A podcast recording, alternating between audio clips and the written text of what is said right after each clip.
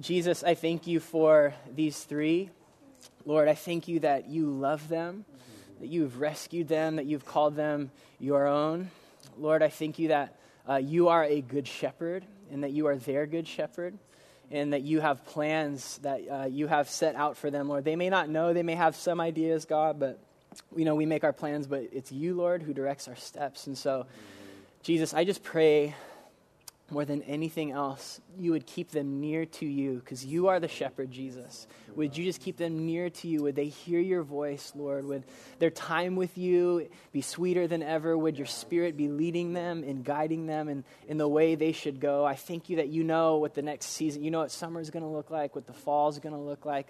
Lord, I just pray against any anxiety or fear, um, even just the pressure that comes from friends and family. Like, so what are you going to do? Where are you going to work? What, like, how's that going? How's your job application? Like all that stuff, Lord. I just pray for peace and um, they would sense your nearness and your love, Lord. Thank you for them, God. We just want to send them out right. I ask right now that you would fill them with a fresh anointing and dose of your Spirit. Come upon them, Holy Spirit. Come upon them in power. I ask for new gifts, Lord, for this new season, a new sense of your nearness. God, I ask that you would do powerful things through them and that they would know, like, man, this is the Lord. Like, the Lord's hands on my life. This isn't me. And would they be able just to testify that the, they know the Lord, the Lord is with them, God. So use them mightily, fill them now. It's in Jesus' name. Amen. Amen. Amen.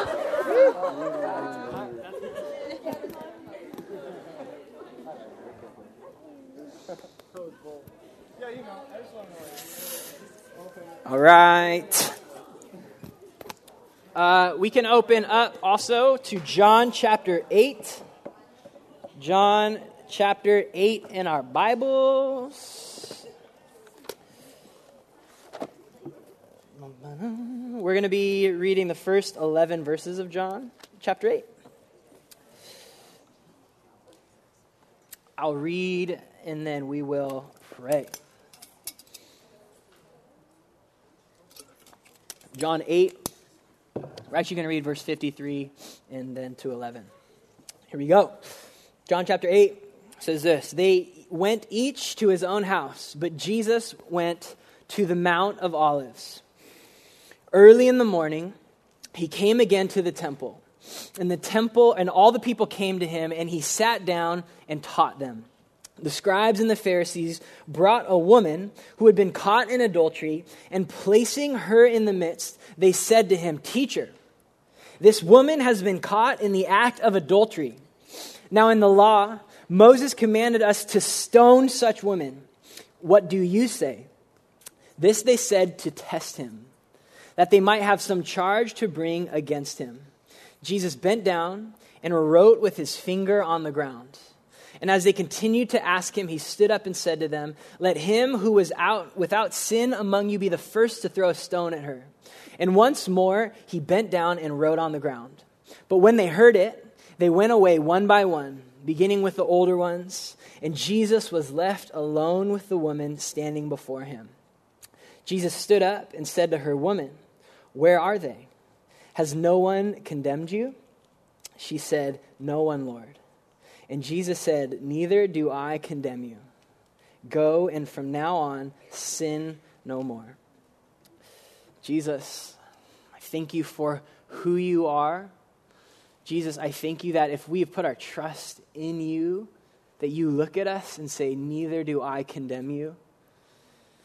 Lord, I ask for a fresh sense of your love and your mercy tonight over us. Jesus, any way in which people are accusing us, and especially the enemy is accusing us. Even as we came in your presence tonight, Lord, I ask that you would silence the voices of the enemy and that you, Jesus, would speak to us, that you do not condemn us, you made a way for us. Thank you that you're patient and gracious to people like us. So would you come now? It's in Jesus' name. Amen. Okay, uh, how many of you guys noticed like something about this passage in the Bible when reading it? Like, okay, it's got like parentheses, or like, wait, what the heck? Is this even original? Any of you like notice that right off the, off the top of your head? Uh, have any of you ever heard anything about this? Like, it'd be interesting. Raise your hand if you ever heard anything about this passage. Yeah, okay. Meaning like it's not original or something, right? Okay.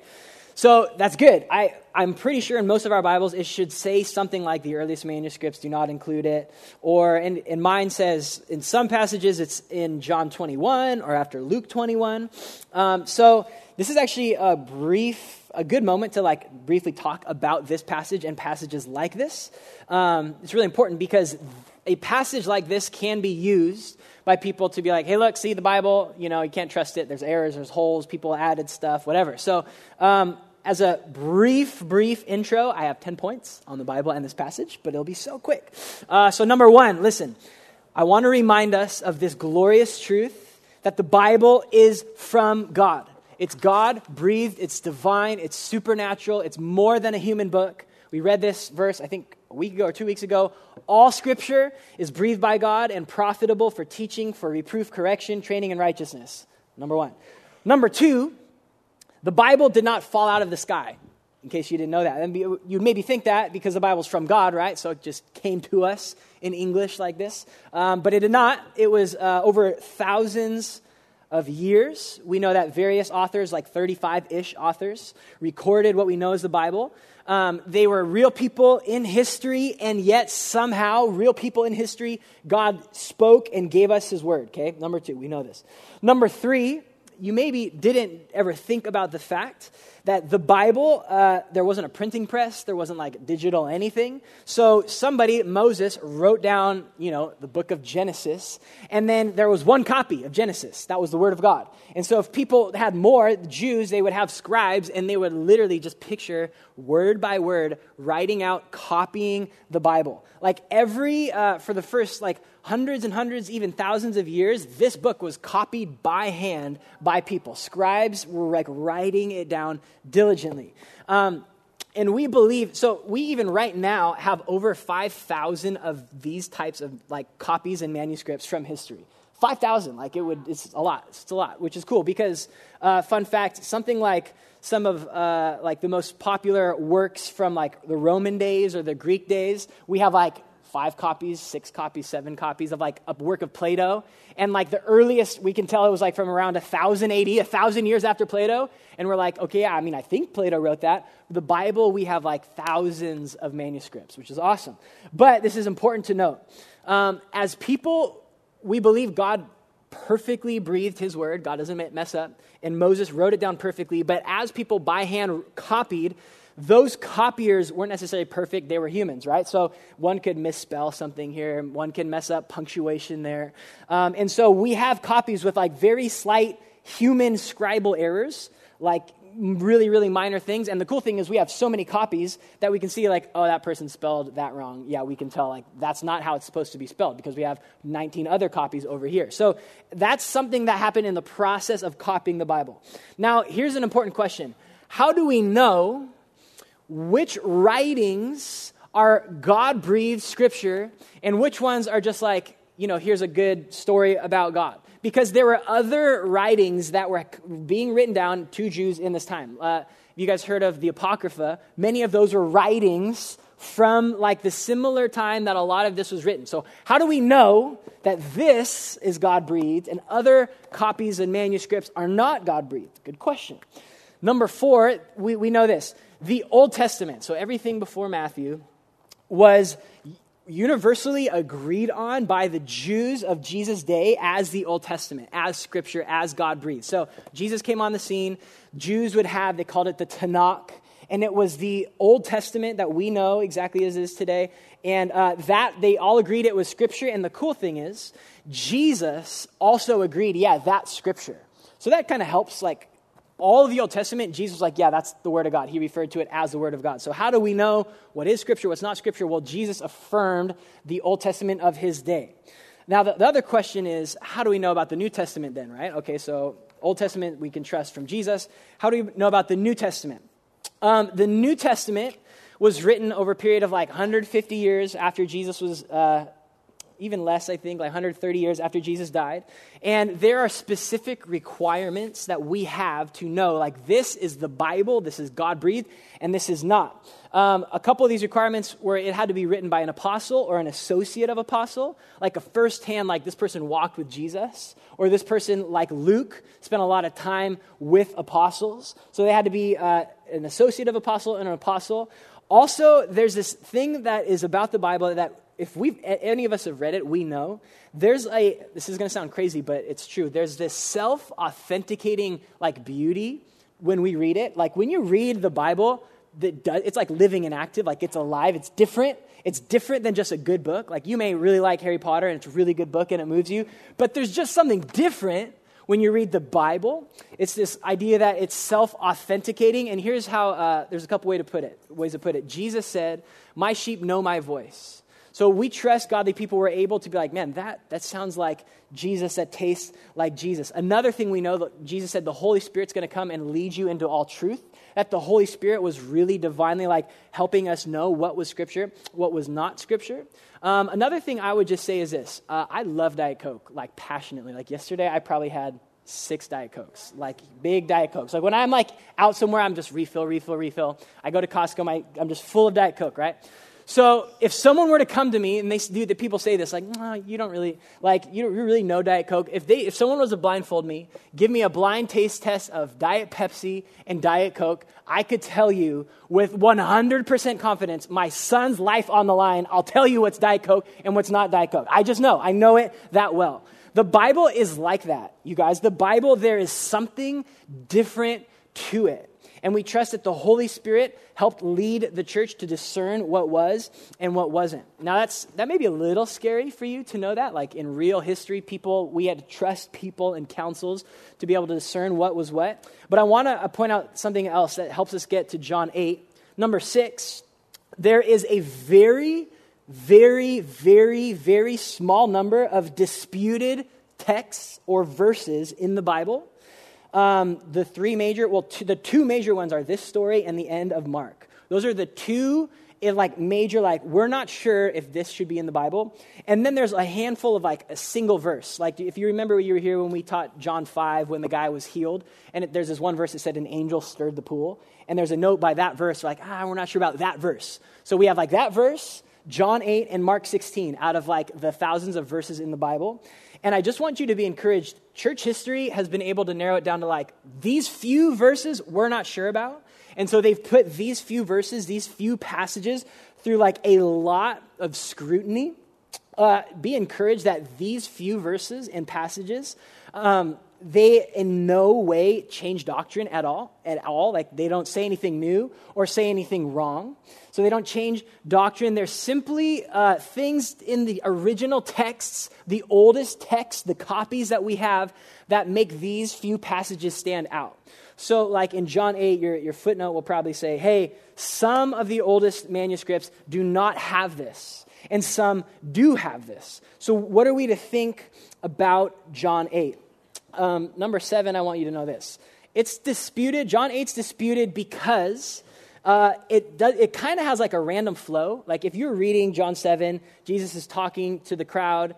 And then if you look at the end of this passage, verse 11, Jesus is still talking to the crowd. So, like, oh, it kind of like just like puts it in the middle of a conversation. So I don't know this flow. That's one of the reasons why it stood out. Another reason is people say that there are, there's a unique phrase used here that John doesn't use anywhere else. Uh, it's the when he says all the scribes and Pharisees. That phrase right there is used in all the other gospels, but it's never used in John. So like, ah, oh, it just doesn't sound like John. Like I don't know if John wrote that. Um, but I also want you to know that there are phrases in this passage that none of the other gospel writers use that John does use. So there's enough like, hmm, could be, it couldn't be. We're not sure. Um, and I want you to know this some of the oldest manuscripts don't have it, and some of the oldest manuscripts do have it. It's not like, oh, it's not there and it showed up later in history. It's like, why do some have it? Why do some not have it? Uh, I want you to know this about this story. It's universally agreed on that it happened. It's a real story. Like, it's a history. This isn't just like, oh, this is so random. This, like, it, it bears all the marks of a real story. It's authentic One reason to know that is the early church was so hardcore about sexual sin. Like they even said, like, don't even marry people. And here Jesus is to an adulteress is like, yeah, don't sin anymore. Like, this is radical that the early church would not have liked. People even argue, hey, maybe some of the early scribes were like, dude, this passage is crazy, and they took it out. People make that argument. But know this this is for sure a real story that happened in history about Jesus. This is a real story that happened about Jesus. Um, it's cool because at the end of the book of John, he says, hey, there are many things Jesus did that if I, I, I, didn't have enough time and room to write it all down. If I could write it all down, it would fill all kinds of books. And so we can know for sure this is history. For sure it happened. And even John himself is like, things happened that I didn't write down. So even if these verses are not original to John, uh, it's a story that happened, and Jesus, who is the Word of God, is revealing truth about God in this story. Um, a couple more points I want you to know. Throughout church history, Church history has affirmed this passage as authentic. And it wasn't until later when we, we developed, we, we found more manuscripts and older manuscripts, and like, why don't some of these manuscripts have it? That we've decided it's not original. Um, so there are people who argue, hey, I think this is real because like church history and a thing called apostolic tradition like validates this like this just this when we were praying about the bible and if this should go in or shouldn't go in it got in like the church throughout church history has affirmed this should be here. Um, the other thing about it is it just like scripture, it rings true and it sounds like Jesus. Like when you read this story, like, like this is some of people's favorite story. And I think that's because it's like Jesus. This is like what Jesus is like. It rings true, it has truth to it. And so to like sum this whole thing up about these verses, um, again, there are a few of these verses and they're disputed, meaning it's not 100% clear that they should be there, they shouldn't be there. Let it encourage you, let it encourage you about all the rest of the Bible that's not disputed.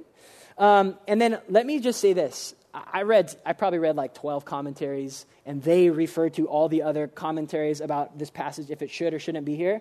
Uh, you know, my opinion is I think it's scripture. I actually think it's the divine word of God. I actually do believe that. I, I, can't say with as much authority as every other verse in the Bible, but I think because of church history, apostolic tradition, it's a real thing. It sounds and smells like Jesus. It tastes like Diet Coke. I think it's real. But um, as, we, as we read this, uh, these 11 verses, um, I'm going to teach it along with other scriptures that affirm everything in this so that you can know that you know that you're hearing from God tonight and not just a disputed text. So everything in here is affirmed in all kinds of other verses in the Bible. And so as we read through it, I'm just going to read more scripture to just bolster your confidence like, yes, this is what Jesus is like. So that's the little intro to this passage. Obviously, people have different opinions. I think it's legit, but if you don't, that's fine. We'll read other verses along as we go. Um, okay, so here's what we're going to do. I'm actually going to start us off. We're going to kind of reread it. So it says Jesus goes home. Verse 2, he comes back to the temple. He sits down. And then let's read verse 3 and 4 again. Verse 3 and 4 says this The scribes and the Pharisees brought a woman who had been caught in adultery. Placing her in the midst, they said to him, Teacher, this woman has been caught in the act of adultery. It's gnarly. It's so gnarly. Imagine, you guys, just imagine if somebody, like a bunch of pastors, burst into the room right now and they had a girl, a young woman, like by the arm, caught in adultery. She's probably not dressed super appropriately, if at all. And they bring her to the front. They interrupt Jesus' sermon and like they start like accusing her in front of everybody. Like, can you f- picture that? Like, can you imagine like what that would feel like? And listen, I bet you there are some people there who were just disgusted at her. Like, I'm sure that was the thing. Like, I cannot believe. And then I'm sure there were other people who were like, I can't believe this is happening right now. Like, this happened in history. This woman was brought before Jesus, and her sin is being publicly declared to the room. Like, imagine if that happened to you. At your worst moment, some guys grabbed you, brought you to the front of a church service, and just declared to the room, this is their sin. Like, this is what happened. And I, I want to be honest with us. I think that scene is a picture of humanity. Like, we as humanity do that to each other. I think we actually do that to each other. We, in our brokenness, have brought other people's sins into the light, into a conversation, and we like display it for everyone else to see. I think we do that. Every time you gossip about somebody else, we're like doing that. Like we're like bringing them before this crowd of people and we're just displaying, look at their sin. I think we do that. And you know, I even think as a culture, we do this. Uh, it's, you know, it may be different things. Um, I wasn't even sure if I should bring it up, but like you guys heard of Bill Cosby, probably sexually assaulted a lot of people. And because uh, he just finally became guilty, like as a culture, we're just doing that to him. And I'm not saying it's okay. I'm not saying anything he did is okay. But like we still do that to people. We still like just say, look at this person. Can you believe this person? Like we as humanity do that. And you know, I just want to say, uh, some people have a hard time with the Bible and with some attributes of God, even things like hell. But I just want to say, I think we're gnarlier than God sometimes. I actually think we are far harsher and more judgmental than the God we see in the Bible. I actually think that. I actually think we are just like this. And then notice what they say in verse 4. No, verse 5. They say, In the law, Moses commanded us to stone such women. What do you say? Now, this is really interesting because the law actually doesn't say that. Do you know what the law says? I'll read it to you. Leviticus 20, gotta love Leviticus. Leviticus 20, verse 10 says this Listen, if a man, you hear that? Hear that? This is the law. If a man commits adultery with the wife of his neighbor, both the adulterer and the adulteress shall surely be put to death. That's what the law says. What these guys are doing are grabbing not the man, they're grabbing the woman, which in this culture is the more helpless person in that equation, and they bring her before Jesus and they say, Look, Moses said we should stone women like this. Like they're not even getting it right. They either let the guy go, he like escaped, or they just said, You know what, we're grabbing her because maybe this will have more of an effect. And I think as humanity, we do that too. We act like, I can't believe this. I can't believe these people. But like, we let other people go. We just let them off the hook. But like, we will crucify this. And these guys were grabbing this woman, not the man. And they were twisting what the law says. And I just want to point out this was not a love for justice. There, that's a thing. Like, it's okay to long for justice. It is a valid, God given imprint on us to be mad at evil and feel good about justice. That is right. It is right. It is right for us to see someone who's guilty be punished. That is a good thing. This is not that. Justice would be grabbing the man and the woman.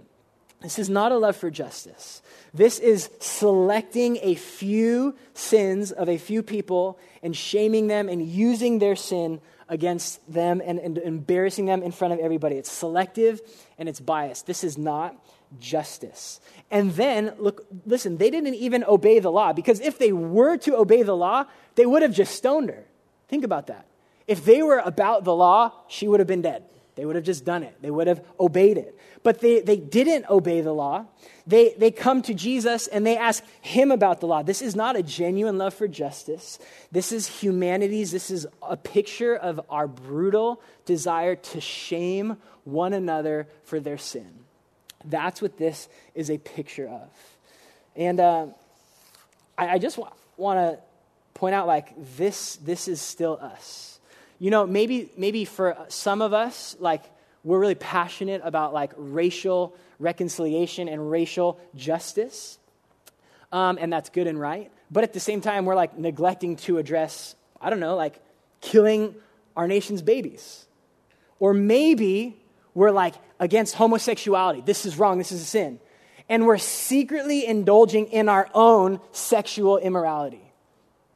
Like, it, does that sound like us? Maybe we're against, like, oh, theological liberalism. People don't preach the Bible, but, like, we're just really proud.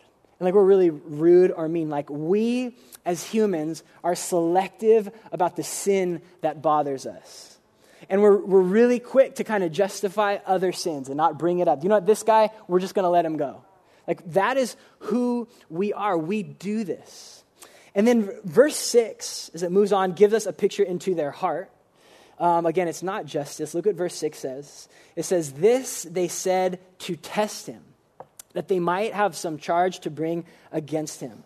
Um, they were using this woman and her sin to like test Jesus. That's like that's doubly twisted, right? Like I'm going to publicly shame somebody to put Jesus on trial. Like that's what they were doing. And, and here's what the practical test is. Um, at that time, the Jewish nation were under Roman occupation. So they had some freedoms and then they didn't have other freedoms. And one of the, uh, the rules, the laws of that day is Jews, yeah, we know your Bible talks about stoning people, but you're actually not allowed to kill people. You can't do that. That's our job. So Jews were not allowed to enforce capital punishment. That's why they brought Jesus to Pilate to kill him. They didn't go to like the priests alone. That's why that happened. Um, and so on the one hand, Jews were not able to kill people. On the other hand, um, if so, so they're saying to Jesus, "Hey, Jesus, what should happen here?" Because if Jesus says, "Yeah, she should die," they would have something to take to the Romans and be like, "Look what Jesus is saying." He's like trying to usurp your laws. But if on the other hand, Jesus says, "You know what? No, don't stone her," then he's going against the law of Moses, and they can bring him to the religious leaders and be like, look, he's telling us don't obey the Bible. So they're trying to put Jesus in the situation where he can, he, like, they're testing him, and on some way or another, they're gonna, like, they're gonna be getting after him, being able to punish him, being able to, like, say, hey, look, Jesus, you're guilty. And I wanna say this about a test. Um, I think we do the same thing to Jesus. I think we often, at our worst moments, if we're honest, have moments where we're like putting Jesus on trial like Jesus? You really like this? I think, I think we're prone to test God. Like, God, I, I need you to prove yourself to me. I think that we do that. And then look what Jesus does in this response to this test. The second half of verse 6. It's the most random thing in the universe. Jesus bent down and wrote with his finger on the ground. It's like what a ridiculous quote that is. Jesus bent down and wrote with his finger on the ground. And I think that's because God doesn't usually respond to our challenges the way we would like or the way we would expect. In this moment, Jesus is like, I'm not even going to like answer this right now. I'm just I have something better to do. I'm drawing on the ground. That's what Jesus does. He bends down and draws on the ground. Now, it's pretty awesome if you read commentaries on like this verse, everybody has all these ideas about what Jesus was writing. Um, some people are like, you know what, Jesus is just doodling, you know, he's drawing pictures. Um, maybe he's not sure what he's going to say, so he's like buying time, like, let me just draw over here while I think about this test.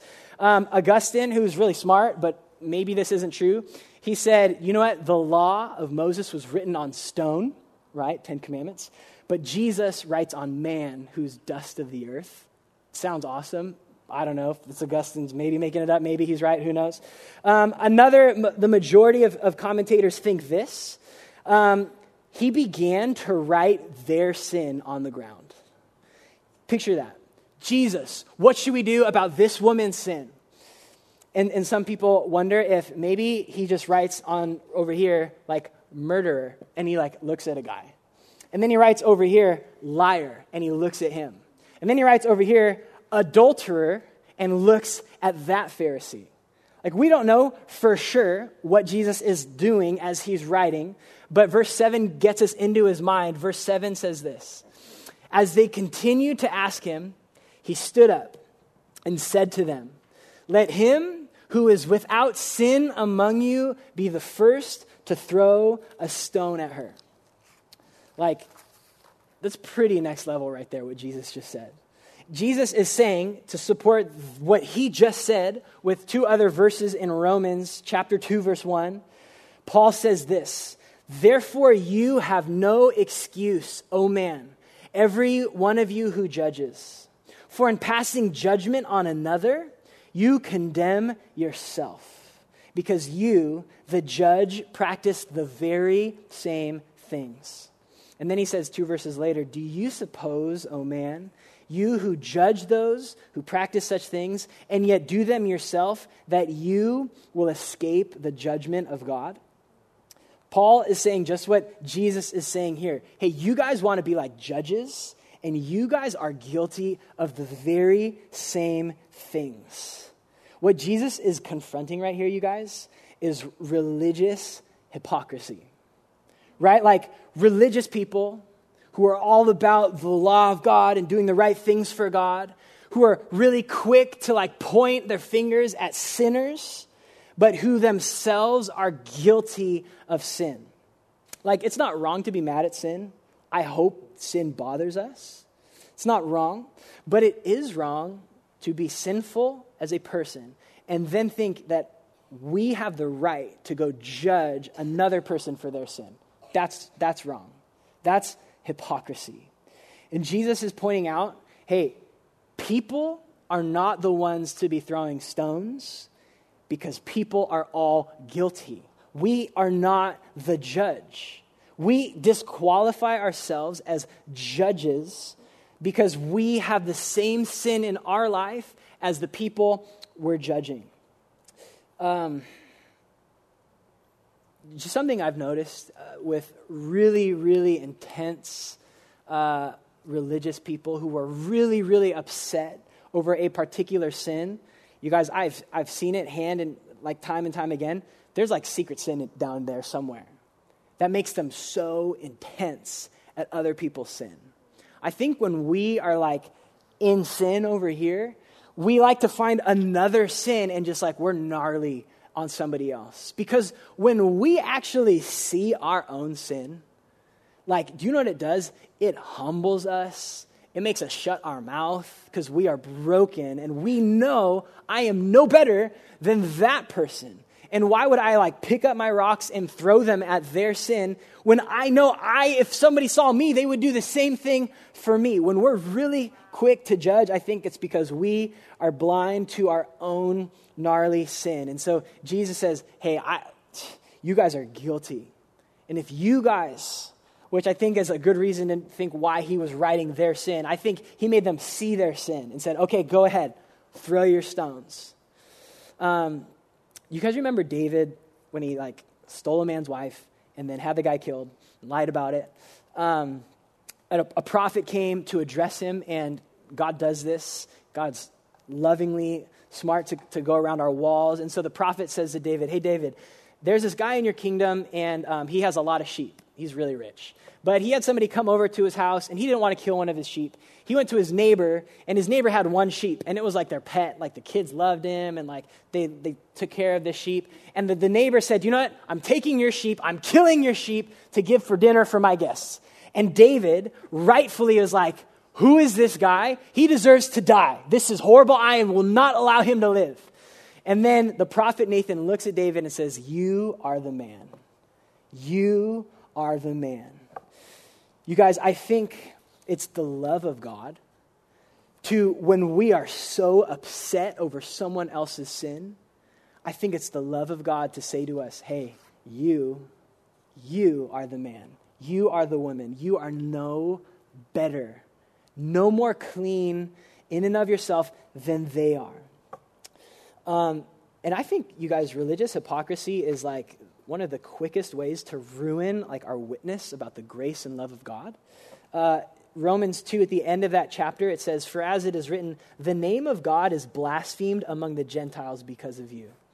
At the end of all this talk about religious hypocrisy, he says, The name of God is blasphemed. It's made fun of in the world because you are busy judging people. Like, we blaspheme God's name. We allow the world to blaspheme God's name when we're just like religiously angry at the world. And so, verse 8 says this And once more, this is crazy, he bent down and wrote on the ground.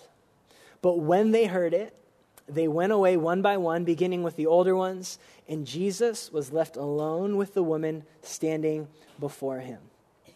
And this is profound, you guys, because Jesus is the only one who meets the qualification to actually throw a stone at her. He's the only one. Everyone else has sin. And listen, this is how it's going to be on the day of judgment. None of us are going to have the right to like judge other people because we will all have our sin. No one else will be around. Jesus will be sitting on his throne, and he will be the only righteous one. And Jesus, the only one who's able to pick up a stone and throw it at her, look what he says in verse 10. Jesus stood up and said to her, Woman, where are they? Has no one condemned you? She said, No one, Lord. And Jesus said, Neither do I condemn you.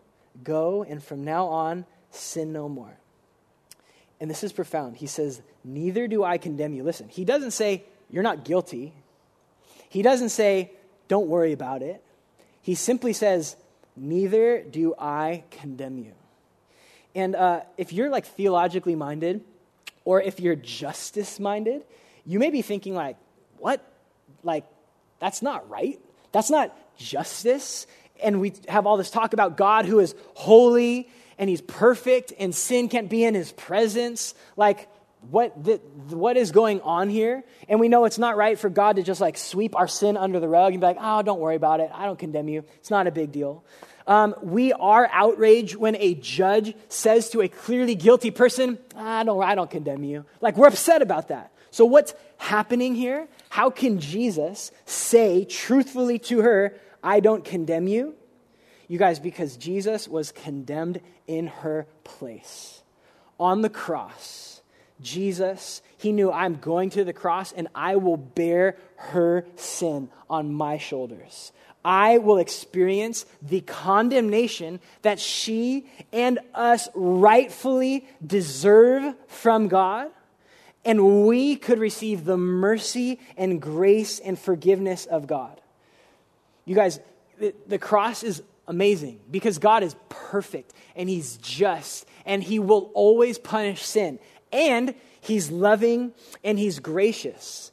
And these two attributes of God, He's perfect and holy and gracious and loving. They're reconciled as, listen, the justice of God is poured out on the Son of God so that the love of God could be given to us who would put our trust in Him. Like God is just and He deals with sin, and the cross is where He deals with it upon His own Son. That is how Jesus can say, I don't condemn you, I'll be condemned for you. Jesus, the judge of the world, was judged for the world. 2 Corinthians 5:21 For our sake he made him to be sin who knew no sin so that in him we might be the righteousness of God. Like this is the best news, the gospel, that those of us who are like this woman, woman who have sin in our lives can hear from Jesus tonight, I don't condemn you because I was condemned in your place. A fancy word for that is substitutionary atonement because Jesus was our substitute. Like, she deserved to be punished. She deserved it. And Jesus says, Nope, I will be punished. And atonement, meaning I will cover her sin. And I just want to say, I want to throw it out there. This idea of substitutionary atonement is really unpopular. It's like one of the most classically attacked truths about the gospel. People don't like the idea that Jesus would be killed for sinners. People even say, what? Like, this is divine child abuse. God would punish his own son. And I just want to remind you this Jesus is God. And Jesus is God himself saying, I will lay my life down for sinners. I will willingly go. He says, No one takes my life from me. I lay it down. Like the cross, substitutionary atonement, is beautiful. It's God Himself saying, I will die for you, that you can experience my love. Like that is grace. That is the gospel. That is the good news. And listen, when, when somebody attacks substitutionary atonement, what they're doing is saying, I'd rather take my sin on myself. I'd rather, I'd rather not Jesus take it, I want it. Like, like, why would we ruin the gospel and say, no, I don't like this, I want my, like, this is the gospel that Jesus would be condemned in our place. Listen, I'll, two more verses. For, for God did not send his Son into the world to condemn the world, but in order that the world might be saved through him. John 3 17. And listen, this is such a good verse. Romans 8, verse 1. There is therefore now no condemnation for those who are in Christ Jesus. And verse 3 says, For God has done what the law, weakened by the flesh, could not do by sending his own Son in the likeness of sinful flesh, and for sin, he condemned sin in the flesh. Jesus was condemned so that we can hear, You are not condemned. And then it's so profound how Jesus ends this. He says, Go and sin no more. Because you guys, the grace of Jesus like changes us. The grace and forgiveness that we receive from Jesus when we hear, I do not condemn you, that actually like leads us out of sin.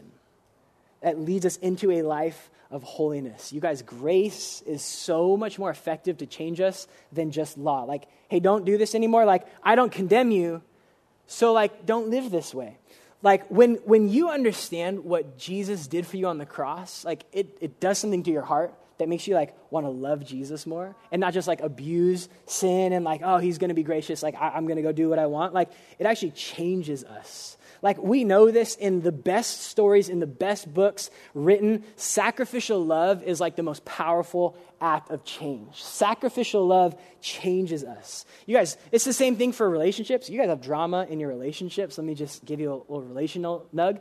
Grace is way more effective at changing people than like, hey, stop doing this. Grace changes us and our relationships. When someone says, stop it, that command has no power in it. But when someone says, I see you as you are, and I forgive you and love you, and I'll love you no matter what, like that has power to change us. And do you know what else? For those of us who are like these Pharisees and we're prone to point our fingers at others, Jesus says, Listen, I, want you to view your sin as like a log in your eye, a really big log in your eye. Yeah, people have sin in their life, they're specks, though, okay? So I want you to be more bothered by this log in your eye, which makes sense, than all the specks in their eyes. That is the way we are to like view the world. Yeah, the world, they're sinful. Everybody's sinful for sure. But I'm like way more sinful. I have this fat log in my eye.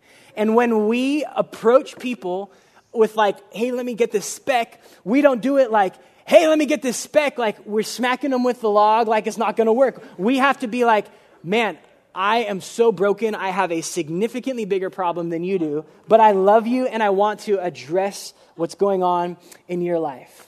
We're always to view our sin as like the biggest deal in, our, in, in the equation. When you're talking to somebody about their sin, your sin should be a bigger deal to you than their sin.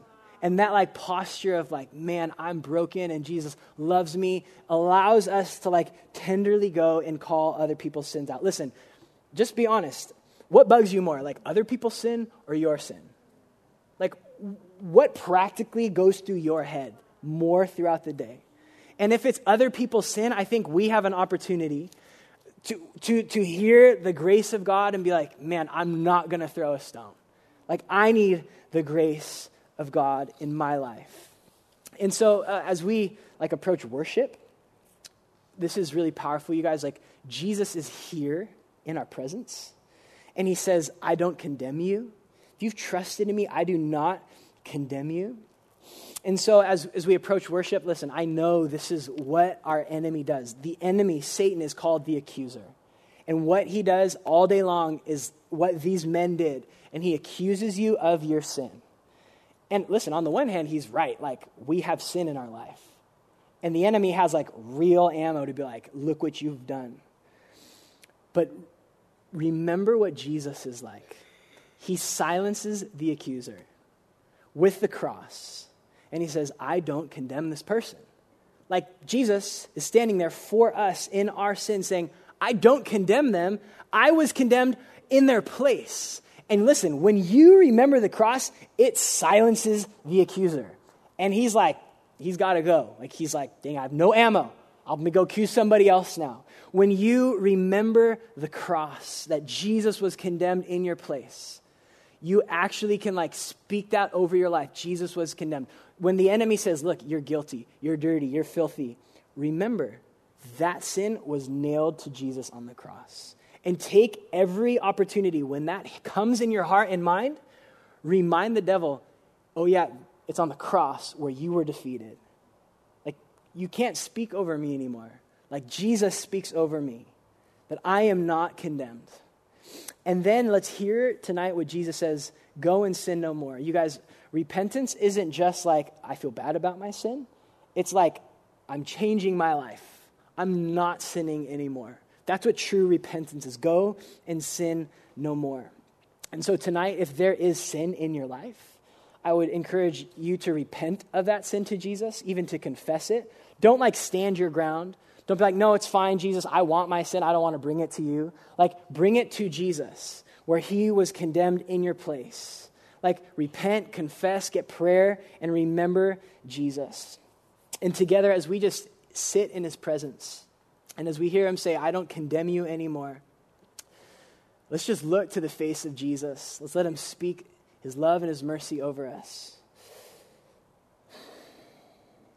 Jesus, I, I thank you that, that you are a God who had every right to judge every person in this room.